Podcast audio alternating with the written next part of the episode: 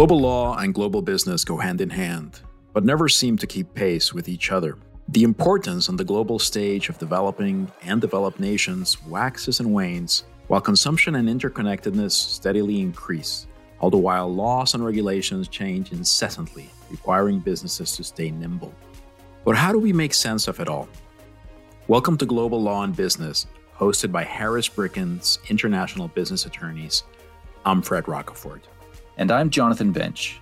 Every week, we take a targeted look at legal and economic developments in locales around the world as we try to decipher global trends in law and business with the help of international experts.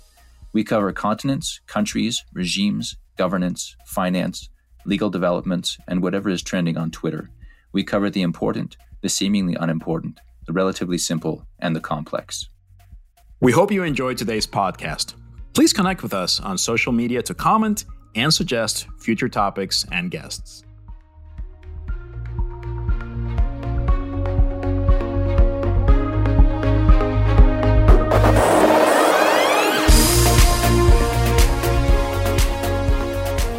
Nadège Rolland is a senior fellow for political and security affairs at the National Bureau of Asian Research and a non resident fellow at the Lowy Institute. Her research focuses mainly on China's domestic, foreign, and defense policy, grand strategy, and the changes in global dynamics resulting from the rise of China. Prior to joining the NBR, Nadège served for two decades as an analyst and senior advisor on Asian and Chinese strategic issues to the French Ministry of Defense, for which she was awarded the Medal of Honor. Nadège, welcome to Harris Global Law and Business. Thank you very much. Nadège, it is a privilege to have someone with your credentials on the podcast. So thank you for being with us. Uh, we look forward to picking your brain on a number of China related issues. To get things started, however, we'd like to learn how you got to this point in your career, in particular, how your interest in China emerged. But feel free to go back as far as you want. Step us through uh, what you've been doing, um, anything interesting along the way, because certainly you, you have been involved in quite a, a few interesting things. yeah, well, thank you very much for for having me on the on the podcast. It's a it's a great honor to be here. Um, Yes, why China? Well, it you have to go back in uh, June 1989. Um, there was I was a high school senior back then, trying to figure out what my next step would be, what kind of uh, college I would want to go, and um, uh, on Tiananmen Square in in Beijing, there were students of my age, uh, basically um, demonstrating for more freedom in their own country. And so that really sparked my interest. I was really interested in this, um, in this country and, and in this wave for uh, freedom and democracy that we could see back then in China. And I wanted to learn more. So I decided that I'm going to start with learning the language. And so this is what really uh, started my journey. Um, in college in, in Paris, I went to the uh, National Institute for, uh, for Oriental Languages and Cultures, um, learned Mandarin uh, for five years. And not just Mandarin, but also everything related to Chinese history, uh, literature, geopolitics, um, as well as the region too. So that that was the beginning of the of the journey. And I, as I as I grew into this um, into this environment, I realized that poetry and literature were not really my thing. I thought I was more interested in in the really in the geopolitics of the region. Uh, I had a, an excellent professor who uh, uh, who was you know teaching us uh, what was going on in the East and South China Seas and the contentions uh, between great powers in the region, and so that that really caught my attention. So this is where I I I started to think I want to perhaps do something that's more related to these issues than the cultural or business part of the of the China dimension. It's an interesting uh, time that you got involved in China. You said in, right around the Tiananmen time. Were there other classmates? Uh, did you find others who were who were interested, or did you feel like it, it, struck you in a special way that you thought, you know, this is this must be my calling in life that I need to I need to follow this thread? Well, I think the other students of my age back then were. I think they were very much into business mindset, you know, because this was we were like 10 years after the reform and opening uh, of China. So there was a lot of, uh, a lot of business to be made. It was really a, a, a great time, you know, early 1990s, um, where, where the, the economic growth of, of China was really starting to kick off and the, the, the commercial angle was, was really important for them. And they thought, that they would learn the language to start having those business conversations, of course, and and be in that world. And I was never interested in this uh, personally. Um, many of them, I think, uh, we, we don't have that alumni network like most of the colleges in the US have, unfortunately, but I have kept some sort of relation with, with some of my other students of that time. And some of them have completely shifted their interest in other areas after that. For many of us, I think we were sort of pioneers because we were interested in Chinese uh, um, language at a time when actually it was just starting to to kick off in all domains. Um, and I think many of the, the focus was still Japan also back then. So the, the Japanese department um, was was much bigger than the Chinese department in in the college where I went. Um, but no, really, uh, for me, it was I, I, I don't know. It, it was that it was the interest in those sort of big strategic questions. I found that very fascinating, and I my personal inclination was also maybe to I had this desire to serve. Uh, so I thought for a while going into the military, I wanted to be a fighter jet pilot. Um, but that didn't last long because just the the sight of a roller coaster makes me sick. So I thought, I mean, that's probably not a good way for me to, uh, you know, continue a, a pursue a, a career. Um, but having that uh, in mind, you know, being fascinated and so interested in those issues, and then realizing that it could also be a way. I mean, there there could but also there there could also be a way for me to serve my country, um, not necessarily wearing a, a, uniform, but in broader national security issues and in the in the national security world. Uh, that really led me to 20 years into the French government, then starting as a as an analyst for the Ministry of Defense, and gradually um, uh, going into different uh, levels of my uh, expertise and and ending up as a as a senior advisor to the minister on on Asian issues. Um, I was lucky enough to to be able to um, to continue to nurture this expertise throughout those years. Um, many people, many of my colleagues who have started uh, more at the lower level of expertise as analysts have then had to shift into management capacities where they basically have more administrative roles, but not so much um, this expertise um, uh, that they used to have and they have lost on the way. Um, this is a trade off. I never was a manager, really. I never was a director of a department, but I was able to continue to deepen my expertise in looking at uh, China issues from various angles. And um, what I'm doing now at the uh, National Bureau of Asian Research is a sort of a it's a continuation on that journey. I I don't do policy uh, making anymore, um, but that policymaking streak is always important as in think tanks we're supposed to make you know policy recommendations for policymakers. So it's a it's a nice blend and it's a it's a nice place to be at this stage of my career now. This is a good segue into the next question that we have for you I started my own career in government, spent a few years working for the State Department, some of that time in Washington, some of that time overseas. And I've always had a curiosity regarding how other governments work, frankly. Uh, I remember sometimes having meetings with counterparts from embassies or, or other governments, basically.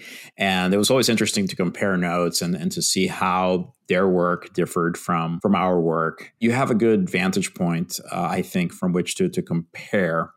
So uh, I'd like to hear your thoughts regarding the differences, right, between what the French national security establishment looks like and what the what the American one does, but just would also love to hear whether it's in the form of anecdotes and stories or, or just in, in terms of your thoughts on the subject. What's the experience like? I, I think that not just people like me who've had the experience of working within that system, but also the entire world just because of the movies and the TV series. I think a lot of people have a sense of how the US government works. In the English language media environment, there's just so much available, right? I mean, I think people in England know about our our executive branch. You know, um, people in Australia probably do, but I think at least if you don't speak the language, there might be less out there. So I'd just love to hear more about what that experience is like working in the circles of power in, in France. Uh, well, first of all, there's a, a, question of scale. That's pretty obvious, you know, between the, the U.S. superpower and the, what is now become a middle power, I think, for France. Um, it's not as centralized that what the US has. You know, you have a national security uh, advisor, national security council that is supposed to oversee all these issues. It's more dispersed in the French administration. Uh, although there has been over the last few years, uh, I think an awareness that these issues have to be somehow put at the highest political level and supervised or, or overseen from, from that level um, it's still it's still dispersed. You will find very uh, um, expert uh, clusters on these issues in basically all the biggest administrations. Um, the Ministry of Foreign Affairs, for example, has a department that looks at um, um proliferation and uh, and defense matters and and other things. I think um, the the Ministry for uh, Economy and, and, Finances also have their own sort of strategic thinkers there that think in terms of, of national uh, strategies and, and and national security. So it's it's much more diffuse, and so we do things ad hoc most of the time uh, so basically, we're convening task forces within the administration, interagency, if you want, um, usually under the helm of the prime minister's office. Sometimes it's under the helm of the uh, the president's office. Sometimes it's at the lower level. I took part in task forces that I put together at the at the level of the Ministry of Defense. Um, we're not allowed to do that theoretically because we don't have the uh, uh, the authority to convey these uh, these uh, groups, but it usually works very well uh, on specific issues where we retain um, again the the main expertise in, in defense and national security issues. So it's much more flexible, um, and there I think in comparison with the US, we don't have the same, it's also much more isolated in some way. Like we don't have lobbying groups pressuring the decision making as you would have in the US. Um, on the other hand, there's also maybe less communication or outside of the administration. So, you know, this idea that in the US you have the revolving door that policymakers are looking for expertise um, from think tanks and other agencies or entities outside of government. Um, this is not really the culture in France. There's there are some little bits and pieces. I was part of of that too, and the Ministry of Defense is actually one of the most open to the expert world. Um, but it's not as systematic as what you would see in the US. So, we're recording this episode just a few days after the Anchorage summit between Secretary of State Blinken and Chinese Foreign Minister Wang Yi. What are your thoughts on that meeting and on the current state of US China relations? Ah, that's a big, big question. Big question. yes. So, starting with Anchorage and maybe then thinking about the US China relation uh, per se. Um, so I think people were probably surprised by the uh, by the tone of the discussions that happen in Anchorage. Um, usually, you know, these uh, these dialogues are sort of scripted. Uh, you know, there's a protocol. Uh, I've been through some of them too. You know, so you both part parties agree in advance on how you're going to do things. And in this case, I think the agreement was that each delegation will have two minutes to speak in general in front of cameras. And then they would have a photo, a picture taken of the delegations, and then they will close the door and we'll stop the working session. And what's different with what happened in Anchorage is that many of the uh, opening remarks have actually not been for two minutes, but much longer and that the media uh, was called back into the room as the U.S. delegation wanted to respond to that very long um, opening remark from uh, the state counselor on the Chinese side, and um, and the remarks were not really uh, as kind of lame or flat as one would have expected in a diplomatic conversation they were really straightforward and putting just really from the beginning the red lines on each side. Um, I was more interested on the on the Chinese side than the American one because for me it was um, sort of saying the quiet part loud from for the first time um, in such a high level um, um, during such a high level um, discussion in public. So I think that really was uh, uh, what made it so interesting.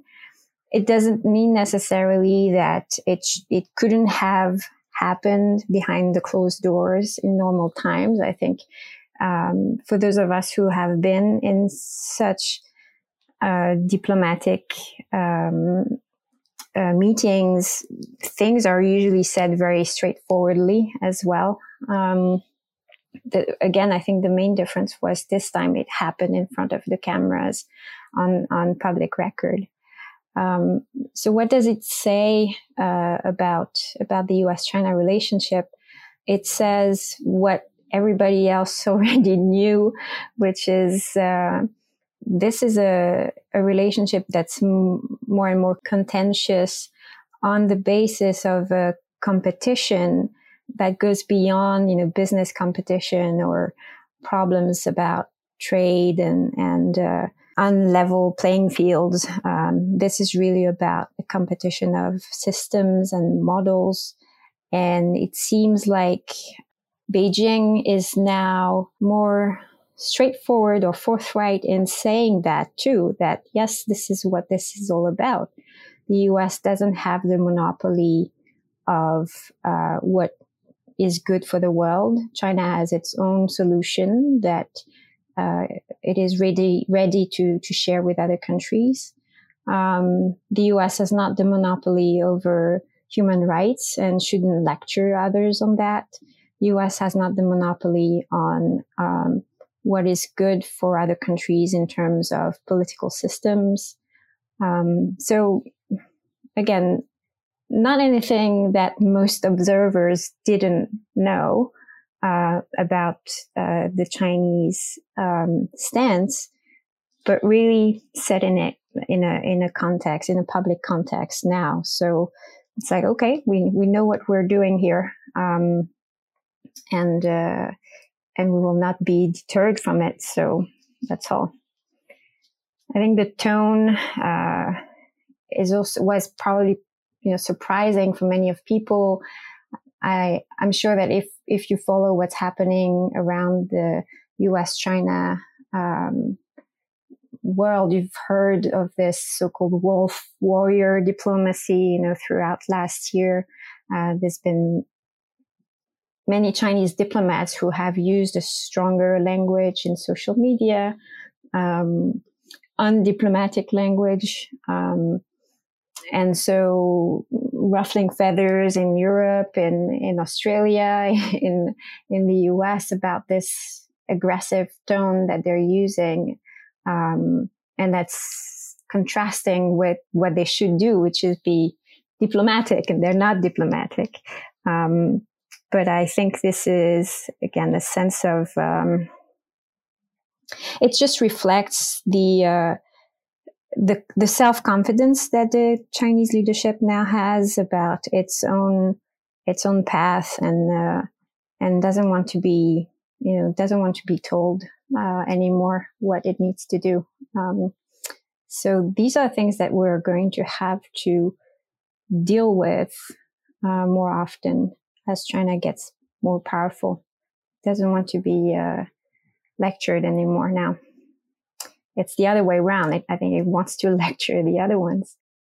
So there's a temptation, I think, especially here in the United States, to focus on on the U.S. China relationship, and of course, that that in and of itself is important. It needs to be studied. I, I think what we have to be careful about is assuming that that's that's the extent of of the China issue. Uh, I think that obviously other countries have their own uh, relationships with with China, and, there's variations there. And, and obviously, with when it comes to Europe, I think it's it's clear that there's some some daylight between the way that the U.S. approaches its, its its own relationship with China and the way the Europeans do. And I think that's perhaps this is a good way of, of framing the question. Do you think that there is increasing convergence in terms of, of how Beijing is viewed across Europe and the US, or are those differences perhaps deepening in Europe, perhaps a more nuanced view that as they see the way things are going in the US generally, maybe people in Europe feel, well, look,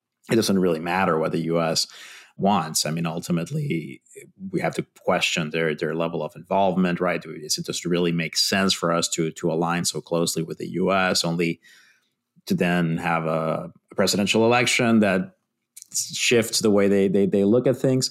So perhaps taking that, if you want, as a as the the frame through which to analyze it, what can you tell us about the the relationship between Europe and China?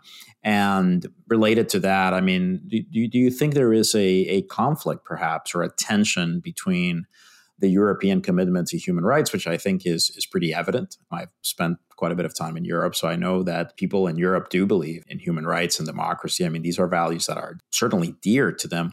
But is there perhaps a tension between that and the way in which the relationship with with Beijing is being managed by the different countries and by the EU as a as a group? Yeah, this is this is really interesting, and it's also, I mean, it's so complex because, as you know, Europe is not unified or united.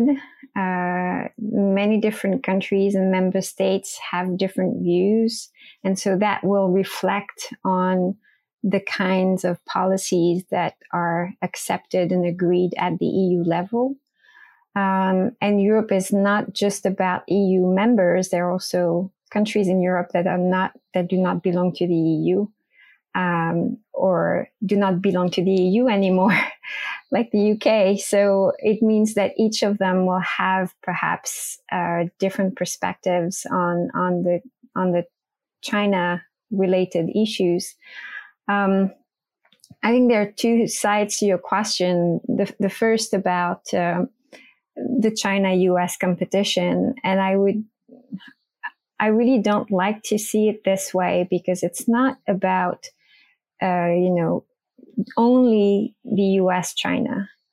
I know that it, it will break the heart of many Americans who are listening to this, but um, this is not what really is at the at the heart of what we're seeing here. Um, and it's not because you know the US is jealous of a rising competitor that is doing things better and that is about to overtake them. And so they're so jealous and they they have a temper tantrum saying oh no I still want to be number 1 and I hate to see China rising. And so how what what can I do to to make that not happening? I think this is um, this is not what's happening here. Um, if you if you try as i'm trying to do with my work every day to see the world through beijing's eyes instead of looking at it from the receiving end uh, you will see that the, the the themes for competition are much broader than that and it's not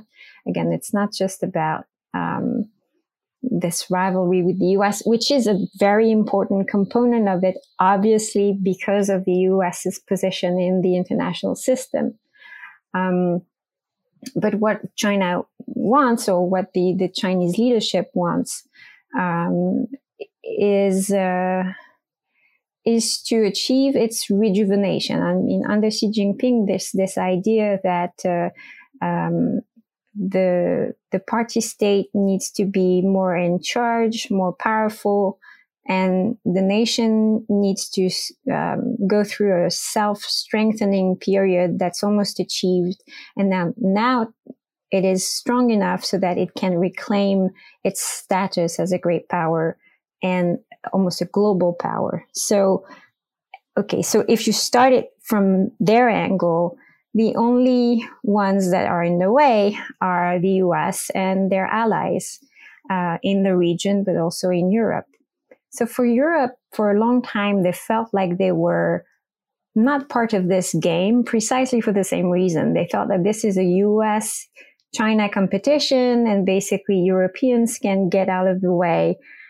Um, and yeah, you know, we, uh, because the, the nature of the EU is um, based on being a normative power, based on values, and based on certain norms, including democracy and human rights, that inform everything that the EU is doing, not just in its own uh, geographic environment, but also on the global stage as much as they can.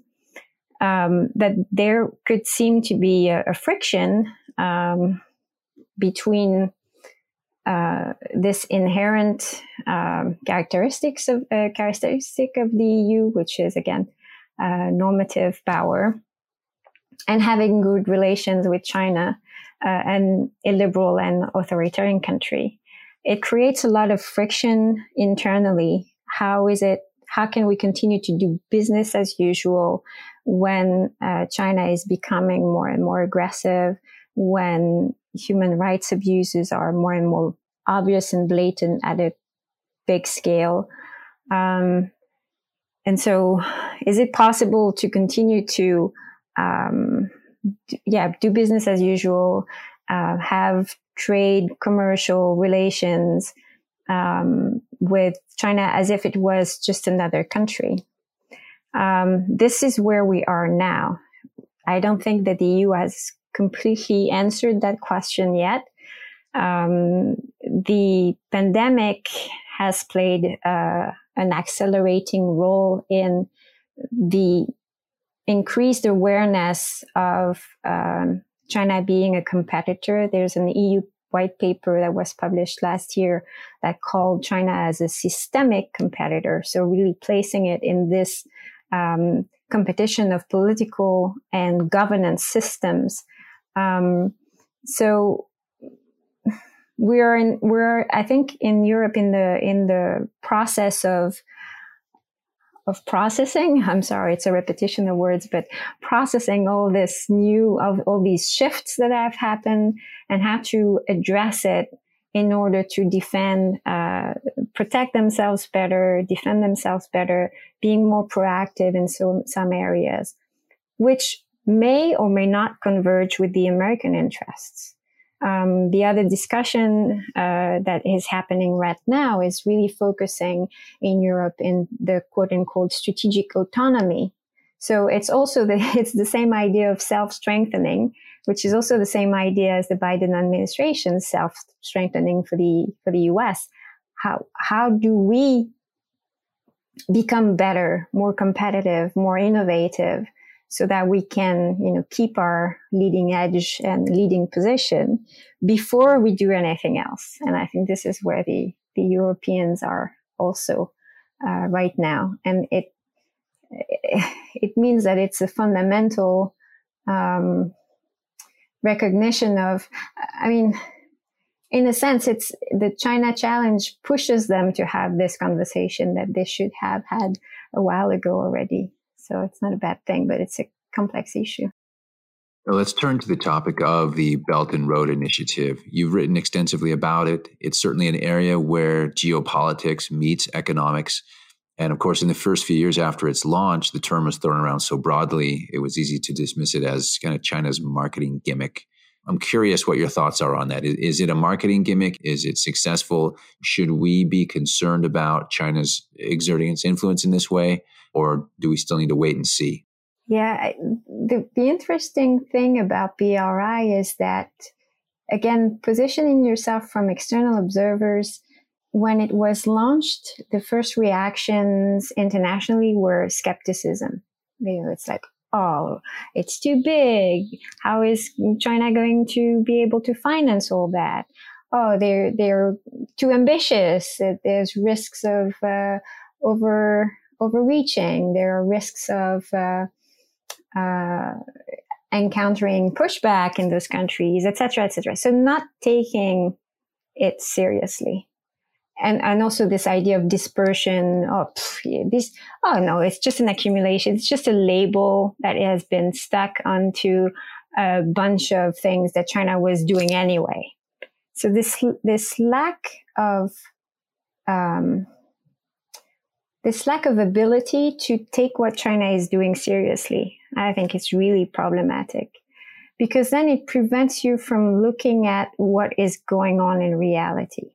And with Belt and Road, it has been repeated over and over again. So skeptical, dismissive, and then and then after that just focusing on one particular facet of BRI which is the infrastructure project because there was of course, a lot of public diplomacy from China's uh, side emphasizing on this one. And because of the trillion dollar figure that was attached to it. So everybody seized on that one.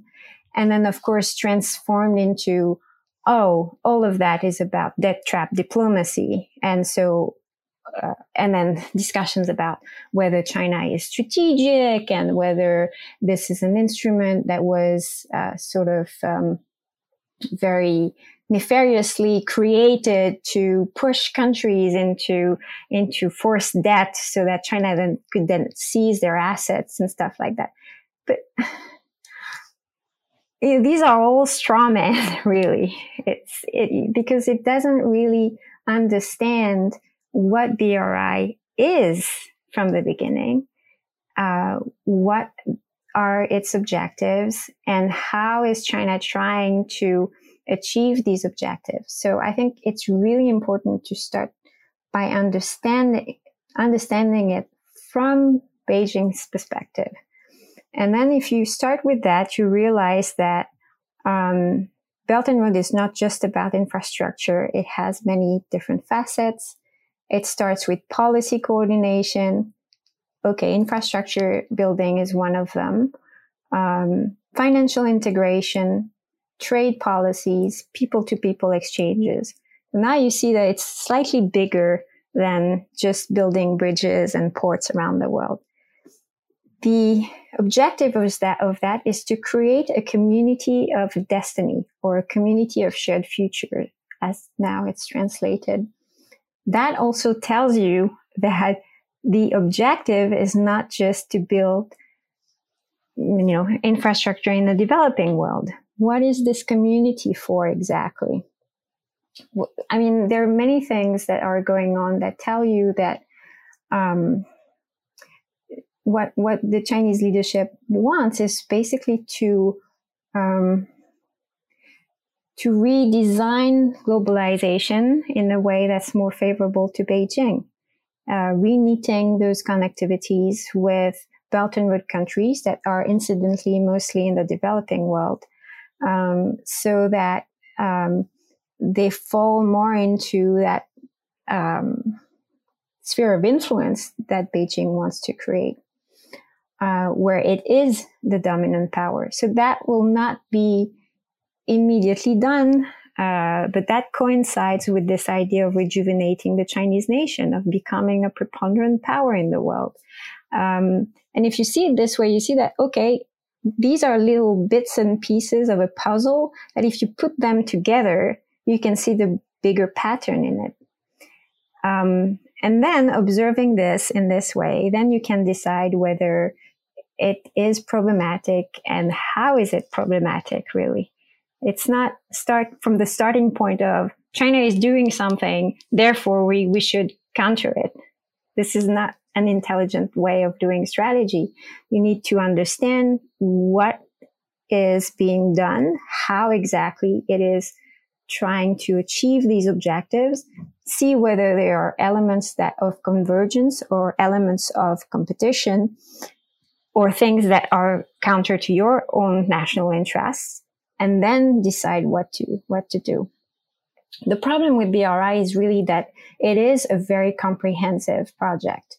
Um, and so tackling it or countering it um, forces us to think um, in in those very comprehensive way. You know, whole of government. It, it immediately pushes you to um, to think about it in a more systematic way, not just through a little um, um, tit for tat angle like oh you want to build a port in kenya? Well i'm going to come and say uh, how about you, you build a port with the us money instead of the chinese money? This will not be enough to deal with bri so taking into account uh, all of what we've discussed about bri europe uh, the us what can we look for in the next, uh, let's say, five to ten years, right? Not too far into the into the future, but uh, in the shorter and medium term, what do we have to look out for when it comes to China? There's a lot that people worry about for sure, but what within that are issues that we really have to look out for? It's easy at the moment, right? Like after Anchorage, right? It's easy to think, well, things, the relationship between the US and China is clearly heading downhill and so on and so forth course, recognizing that nobody has a crystal ball, and if we did, we'd, we'd all be doing different things. But um, trying to make an educated guess about where we're headed. What do you see as sort of the big headline type events that we should be on the lookout for regarding China? That's another softball that you're throwing at me. So, again, thinking of it through Beijing's eyes, perhaps to try to answer that question. I think what Beijing is trying to do is to, again, to create a sort of a subsystem in which China is dominant.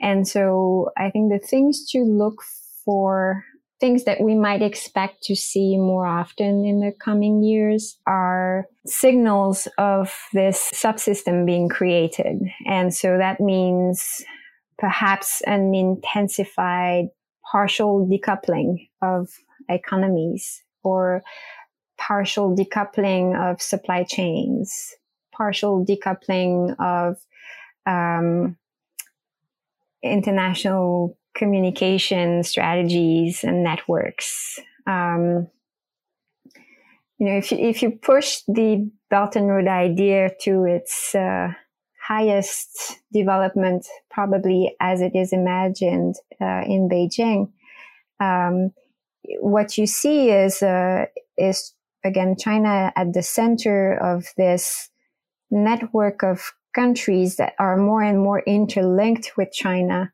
um, not just through transportation and energy infrastructure, but also digital infrastructure, which also means fintech, which also means e-commerce, uh, which also means um, propagation of information, diffusion of information, media, and, and things like that. Um, through, to Belt and Road is attached a, a variety of connectivities um, that are also what I put in the soft infrastructure category. You know, um, investing in higher education in in Belt and Road countries, um, pushing for China's worldview or um, ideas within the intellectual communities of these emerging countries as well. So sowing the seeds for a generation um, of leaders in the developing world that will be much more amenable uh, to Chinese views and much more in competition with the certainties that we have had so far about our own our own liberal model. Um, um, I think it will be also intensified in international institutions where you will see more and more a divide um, happening between uh, the US and its allies and like-minded countries and and and and China and a coalition of countries that have uh, become more and more of its uh, partners and, and supporters in the international system. I think, in short, it's the reconstruction of a different form of globalization and perhaps of a of a bipolar world that we're starting starting to see now. Uh, and I know that this is probably for the long term future, but you will start to see signals and elements of this being built uh, in in the short short term. Nadège, it's been wonderful having you on the podcast with us today. Before we close up, we'd love to hear from you any recommendations you have for our listeners, something you've read, something you've listened to, watched, uh, something on point with international uh, relations, or something uh, completely off the wall, whatever you'd like to share. So I have um, started to read the Barbara Demick's um, uh, Eat the Buddha uh, book, and it's about uh, what's going on in Tibet or what has been going on in Tibet. Um, I've I'm I'm not to the to the end yet, so I cannot tell how good it is. I can tell you that the first chapters are quite interesting. It's very well written. It's engaging, and it sh- sheds a, a, little light on on uh, on this worldview that we will discuss today uh, from from Beijing's perspective. Excellent, thank you, Fred. What do you have for us today? So I have one episode to go, so I will also withhold final judgment on my recommendation. But I've been watching uh, a series on Netflix uh, on the disappearance of Madeleine McCann, and I believe that's the the title as well, "The Disappearance of Madeleine McCann." For anyone who's not familiar with this case, this was a toddler from England that was well, nobody knows for sure, but it is speculated that she was kidnapped while she was vacationing with her family in Portugal. And I read a bit about this case. I remember when this first became news, remember hearing about it. But I mean, there's a, lot of angles that make this a, good watch. I mean, it's just it's just a fascinating, tragic story. I mean, heartbreaking story. But looking at it from from our perspective as internationalists, trying to give it a, a bit of a, of a focus. One thing that I find interesting well, let's put it this way. When you take a, a vacation, most of the time, right, things are going to go well. You're going to be staying at your hotels and you're going to be often in a very protected bubble just, just because of the nature of, of, of tourism and just because of statistics, right? I mean, the, the probability that something is going to happen to you is, is, is low, really but then when when things go wrong right i mean you can find yourself dealing with a with a strange legal system. And and, and a lot of what happened with this case a lot of the uh, interesting subplots have to had to do with that right? The fact that the portuguese have have a system that's different in many ways from the english system that created a lot of tension between the uh, the authorities and and the family. And and just served as a reminder right that whenever we live or travel overseas right we're we're we're going into into new and, and, and strange worlds sometimes.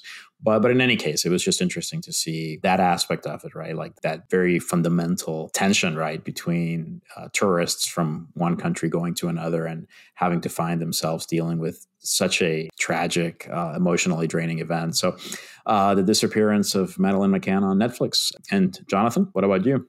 I'm recommending something in the geopolitical category today. It's a newsletter called Indialogue uh, by Aman Thakker. This was something Fred put me onto. So, Fred, thanks for letting me steal this from you. Um, and this is a weekly newsletter that comes every Monday to my inbox. And uh, I'm analyzes the biggest policy developments in India. So his, his aim is to give you quality analysis, uh, which I find a great alternative to trying to comb through newspapers. Right? I mean, I, I tend to get stuck figuring out which which newspapers I want to read uh, online, of course, these days, and figuring out uh, you know what's the slant. I have to get my my media chart bias out so I can figure out am I being fed a line. You know, I, I like to read things from both sides of the spectrum, and this is this is a, a pretty balanced rundown, uh, as far as I can tell, of what's going on in India. Right, big policy developments, big political developments, big and, and, to some extent business developments. And it's probably a I'd say a 20 minute read. Uh, so it's a, it's not a two minute read. Um, and so you really need to have some time to dig into it because the the analysis he gives is, is quite good over let's say eight to ten topics every week. So I recommend that. Um, I'm, I'm going to give the URL here, and we'll give it, of course, in our post uh, for those who get this online. Um, it's indialog.substack.com. That's how you can subscribe. There's another Indialog institution in India that's not the same thing, and they also have a newsletter. I haven't looked at it, but I, it's probably not as good. So I want to make sure you get to the right place uh, because this is very thorough, very well done, and uh, hope that you enjoy it as I've been enjoying it. With that, Nadège, we want to thank you again for being with us. We've absolutely loved it. We hope we can check in with you. We love talking China. We could talk China all the time, and we appreciate others who uh, I, I find it refreshing because I, I get bogged down in, in, having to get my contracts written and out the door, and I don't get to think uh, from a real high strategic perspective all the time about what's going on in China. So appreciate your insight today, and and uh, certainly look forward to following your work. Thank you so much. It was uh, was great. I hope I hope it wasn't too strategic and, and too abstract. I, I'm aware that these things can lead us to almost philosophical or political philosophy, uh, you know, venturing out. But um, I think it's really important to uh, to have those conversations, even for people who are not doing this on a on a daily basis. And thank you for the opportunity. We hope you enjoyed this week's episode. We look forward to connecting with you on social media to continue discussing developments in global law and business. This podcast was produced by Harris Bricken with executive producer Madeline Williams, music composed by Stephen Schmidt. Tune in next week for another episode. We'll see you then.